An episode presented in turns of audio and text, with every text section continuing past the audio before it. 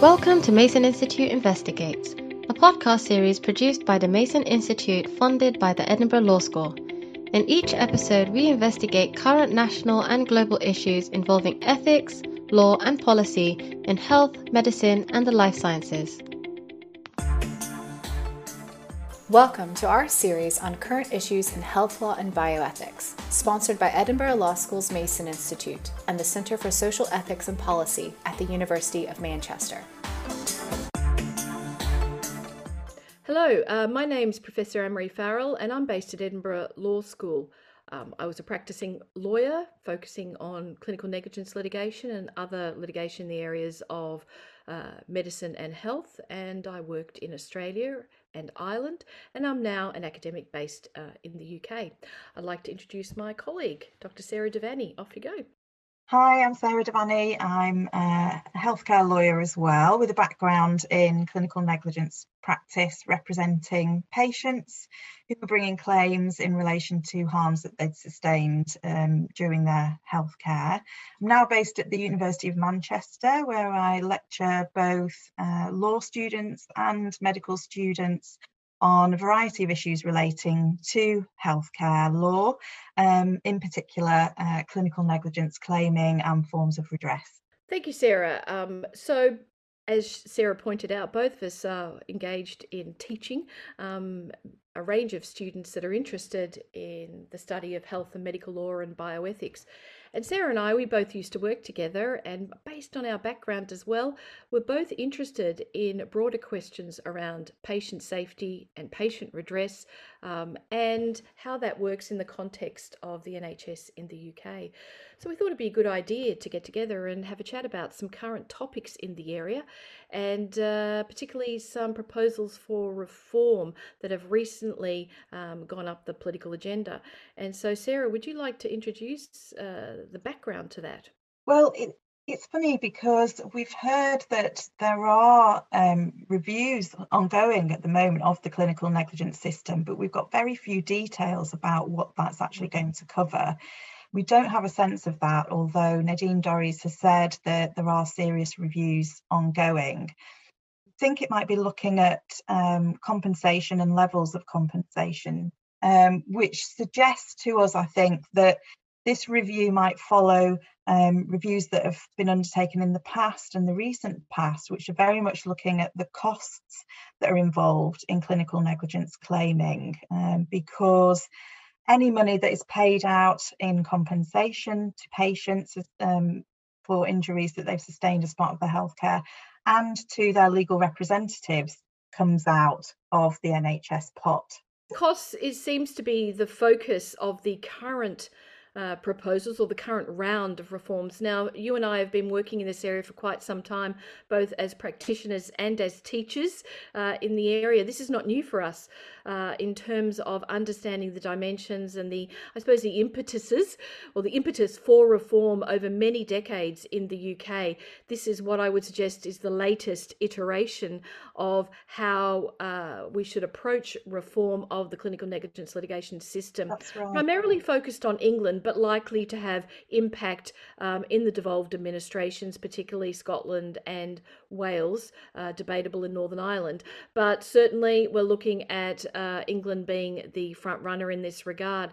So, as you and I both know, um, often the uh, impetus for these sorts of rounds of reforms um, is preceded by a report from the National Audit Office um, about the dimensions of claiming under the clinical negligence litigation system and particularly burgeoning costs in the area.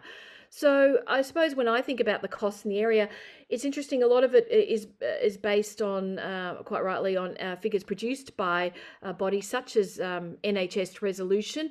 They're predicted. We need to look at the predictions, but also take a longer view. We look at over five to 10 years. Well, what have been the actual payouts, the actual costs um, in the area, and break that down around claimant costs, defendant costs, as well as costs to the institutions as well.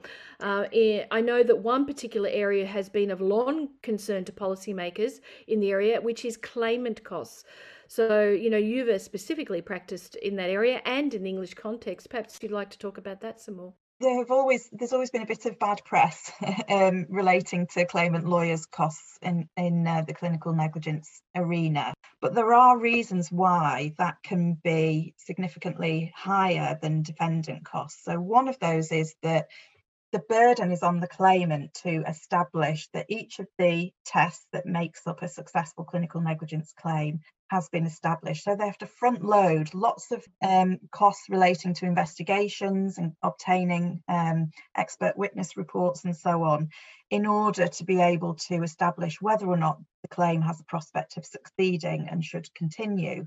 Secondly, defendant costs have been under quite some pressure in recent years. So defendant firms often work um, on contract to the NHS and the terms of those have been um, constricted over time so that the amounts that they charge um, have, have been pressed down. So there can be this disparity between the two parties. But really, I think what we would like to do is to change the focus of the debate a little bit um, from an almost exclusive focus on costs in some arenas, um, which, while obviously very important, doesn't quite fit into the focus that we're really committed to as well, which is to linking in clinical negligence claims and what we learn about how harms happen um, to patient safety and trying to um, learn from and prevent uh, subsequent harms being caused. So, how do you at... understand patient safety and, and the sort of the parameters of the debate, and how perhaps we need to reframe uh, the current understanding of what reform means, which is simply about costs? I suppose what you're saying is that that's an element, but really where do we want to go and even why are we being forced to a situation of contemplating clinical negligence litigation when it really should be about systems learning and patient safety? And this is really your area so uh, i would i would defer to you in this regard. Well I, you know i do think there should be a connection between the two and um, all credit to nhs resolution which is the um, regulator uh, that receives and defends uh, many claims that are made against the NHS uh, for clinical harms, who um, which has said that it wants to be a learning organisation. They know that they're sitting on this vast body of data in relation to um, clinical harms. Uh, and are trying to uh, both use that and engage with other organisations and initiatives that that look at um, learning from where error has occurred and using that to prevent uh, future error as well. Uh, and we would like to see, I think, a, a, much stronger link between individual claims, which focus very much on the harm caused to that patient, and wider systemic learning and prevention. And and you know, clinical negligence claims are a really valuable source of data, but they're a very small source of data. So the level of claiming um, uh, hasn't really, in numbers terms, increased mm. over the past 10 years. Um, that's pretty steady. Um, and, you know, people are generally fairly reluctant to bring claims against the NHS. I mean, certainly all the empirical data and what empirical data is available is that a, there is a marked reluctance mm. to bring a claim. It's often at the end of a series of attempts on the part of patients and their families uh, to seek I suppose, what we would call patient redress. And that would be, uh, again, noted in the uh, empirical research in the area. It's about wanting to know what happened to them, where they did suffer harm, get an explanation, an apology, financial compensation where appropriate, and that may be where clinical negligence comes in, but also that there is systems learning and professional accountability to ensure that what happened to them and their families doesn't happen to anybody else. Mm. So we need to take, in any concept of reform, account of what the data tells us. Firstly, about the rate of claiming and whether we are dealing with a crisis or not. The data doesn't show that. But secondly, what do we want to do with the data that's being collected um, to I suppose, engage with what the literature also tells us about what patients want when things go wrong. So, my view is unless you propose a reform agenda that takes account of redress and specifically focuses on the patient safety agenda, you're not likely to achieve the results you want in terms of uh, a functioning NHS that is responsive to patients, respects and looks after uh, treating healthcare professionals in that context. Um, you're yeah, going yeah. to get a partial approach that's focused on costs, that is perhaps serving of the institutions, but they also need to be at the service of patients mm. and families as well as those employed by them. Absolutely. And I think as part of that, you know, there needs to be uh, an engagement by the NHS and NHSR with um, patient groups and initiatives such as AVMA um, who we need to explain what AVMA sort of stands for. And uh, so, so this is an, a charity that has been representing patients for many years. Um, Action uh, Against Medical Accidents, um, and uh, so AVMA supports patients both individually but also as as a group in trying to um, get learning from error um, much more high up on the agenda of the NHS. Um, and they have a variety of uh, initiatives um, looking at the harmed patient, uh, which, uh, you know, um, NHSR could really engage um, constructively with to helpfully uh, understand the patient experience and um, use it as a learning resource much more fully. Uh, and the result of all this, as well as uh, know, better outcomes for patients would, of course, be a reduction in costs, which was our starting point, wasn't it? Yes. Um, the issue of cost. If you are learning and you're putting in measures to prevent um, incidents that you know it's emerging will happen uh, when certain circumstances exist, uh, then you're inevitably going to um, have that downward pressure on on costs overall. Uh, so and it's, it's interesting with any reform agenda, say, for example, a move towards a partial or full no fault system for medical injury, which is often accompanies uh, calls for reform to clinical negligence litigation in the NHS. If we look to comparative uh, systems that may operate, for example, in New Zealand, what we're seeing is a collection of data around the rate of avoidable um, or negligent adverse events. Um, but the question is, what do you do with it? As you say, if we if we address it at the at the coalface, so to speak, you bring the rate of negligent events down, you bring down the rate of clinical negligence litigation claims.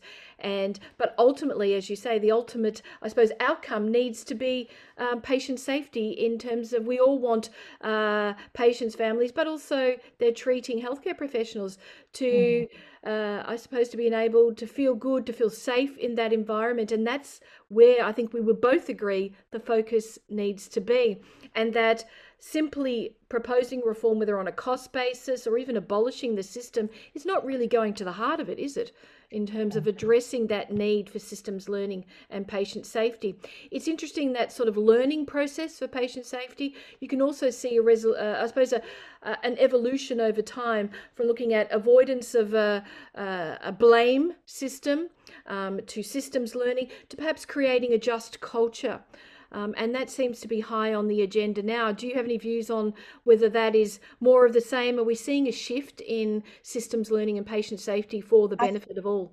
I think I think there are real shifts and, and real promising um, policy and learning initiatives in relation yeah. to patient safety. Cultures are so important because what we learn from the major inquiries into um, harm that's been caused on on a large scale, whether it's at a particular trust or by a particular practitioner, it's often that there's been a culture around that person or around that area of specialism which um, is afraid to point out that what is happening is not good for patients, it's harmful, and you, you know, in a variety of ways, whether uh, you, you know, not giving patients dignity and respect right through to causing um, serious physical harm. So cultures are so important, um, and there've been, um, you know, there's been a really important step in the implementation of a duty of candour, which mm. places organisations and individual professionals under a duty to be open and honest with patients where something has gone wrong or could have gone wrong that could have caused them harm. So it's quite a low threshold. I think the needs, in order to that for that to really achieve its aims, there needs to be um, credible support in place for practitioners to, to enable them to feel that they can engage in being open and transparent without feeling that they're then going to be um, hung out to dry from a prof- professional regulation perspective or during the course of a clinical negligence claim. Um, and so I agree with you that culture is so important. For example, even where you've got sort of uh, statutory protections or even non legally binding sort of protections for healthcare professionals to be open and honest, to apologise, to explain, you aren't seeing that shift in culture. Um, even with that degree of quasi or full legal protection. And I, I would agree with you, it, it, comes to broader concerns around the culture in which healthcare professionals are operating, uh, particularly in austere or austerity times, shall we say, um, that we also need a, a, broader understanding of the pressures that they're under. I know the Just Culture agenda was in part in response to the fallout from the Bawa litigation, um, too, but the whole idea of no blame, but also learning, but also understanding um, that there are a range of issues facing healthcare professionals um, when things go wrong mm. that are both systemic as well as, um, I suppose, down to them as professionals, but particularly in an austerity driven environment, a feeling that uh, a just culture involves a, a broader understanding of the issues that are driving mistakes or problems or resourcing issues that may lead to mistakes shall we say even mm. where they negligently occur and i think i think we could have a perhaps a, a much more nuanced understanding of risk in healthcare mm. um, from the perspective of patients and you know us understanding what, what we're going into and what we're being exposed to. Um, and also you know both amongst patients and professionals perhaps we could be better at um, tolerating the fact that things might go wrong and having a much better response to that. So rather than um, looking for uh, you know blame within that mm. being able, you know, between patients and professionals and regulators to really being able to find out why that has happened and what can be done to um, to get the best outcomes out of that, which is you know to try and prevent that happening to anybody else well, where it's possible. Sorry, yeah, certainly the empirical data does say that uh, patients and their families are not interested in wanting to assign blame. They really value good relationships with their treating healthcare professionals. After all, they're in a situation of vulnerability. Um, in relation to their bodies or their physical or mental health. They want the support, um, they want that good relationship um, from their treating healthcare professionals as well as the environment in which they're receiving treatment. Um, but equally, they want uh, that to, where harm has occurred, for that to be openly acknowledged as part of that reciprocal relationship with their treating healthcare professionals. So it can't be one way. Um, it needs to be reciprocal, but equally appreciating the shall we say, the downward and upward pressures faced by healthcare professionals in a difficult environment in which many of them now have to work, where there's not a lot of resources, they're often overwhelmed. They're operating in teams as well, rather than just being on their own. But often the law, for example, focuses solely on the individual doctor in question. So, uh, is the law, for example, fully capturing? Um, the dynamics of that patient doctor relationship, perhaps where uh, problems do occur, where harm is caused, um, and focusing on one aspect of that relationship where it's, for example, broken down, focusing just on costs, for example, is never going to fully address the complexities. It's an easy political win but it's never going to focus on the complexities of empowering patients, respecting healthcare professionals, and ensuring that the health system delivers. For me, really, the main message is this has just all got to be tied up with patient safety. You can't okay. have developments in um, and initiatives in improving patient safety and then a complete, you know, silo of of claiming that, that doesn't tie into it. So NHS resolution is saying that they want to be a learning organization from the claims that come to them so you know those are the good sort of messages at the moment but i think we need to be saying that any reform of the clinic system can't just be focusing on the issue of costs. I think that's a great place to end it. Thank you for listening to Current Issues in Health Law and Bioethics. This has been a production of Edinburgh Law School at the University of Edinburgh.